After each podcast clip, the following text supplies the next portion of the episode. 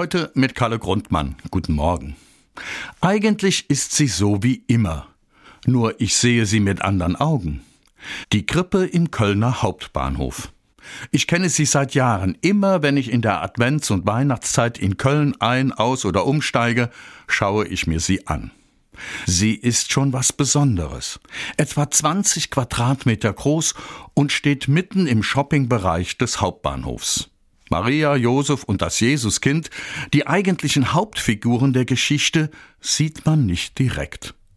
Denn dargestellt ist die Kölner Altstadt im Zustand von 1946, nichts als Ruinen.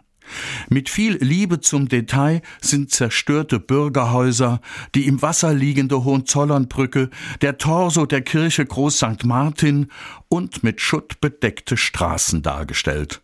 Und dazwischen Menschen, viele mit Koffer, Rucksack, Decke und irgendwelchen Habseligkeiten. Trümmerfrauen, die Steine sortieren und Sand sieben, aber auch ein improvisierter Verkaufsstand einer Bäckerei, und Kinder, die in all dem Chaos spielen. Und wenn man dann genau hinschaut, sieht man im zerstörten Eingangsbereich der Kirche auch Maria, Josef und das Jesuskind.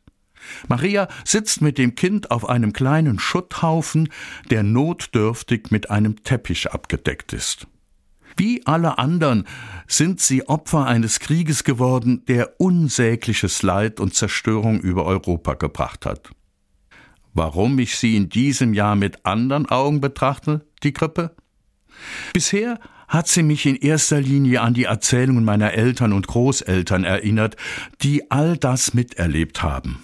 Jetzt erinnert sie mich an die Städte in der Ukraine, an Kiew, Cherson, Mariupol, dort, wo zurzeit Menschen in Trümmern ihre Habseligkeiten suchen und sich auf ein kaltes Weihnachtsfest vorbereiten. Die Botschaft von Weihnachten?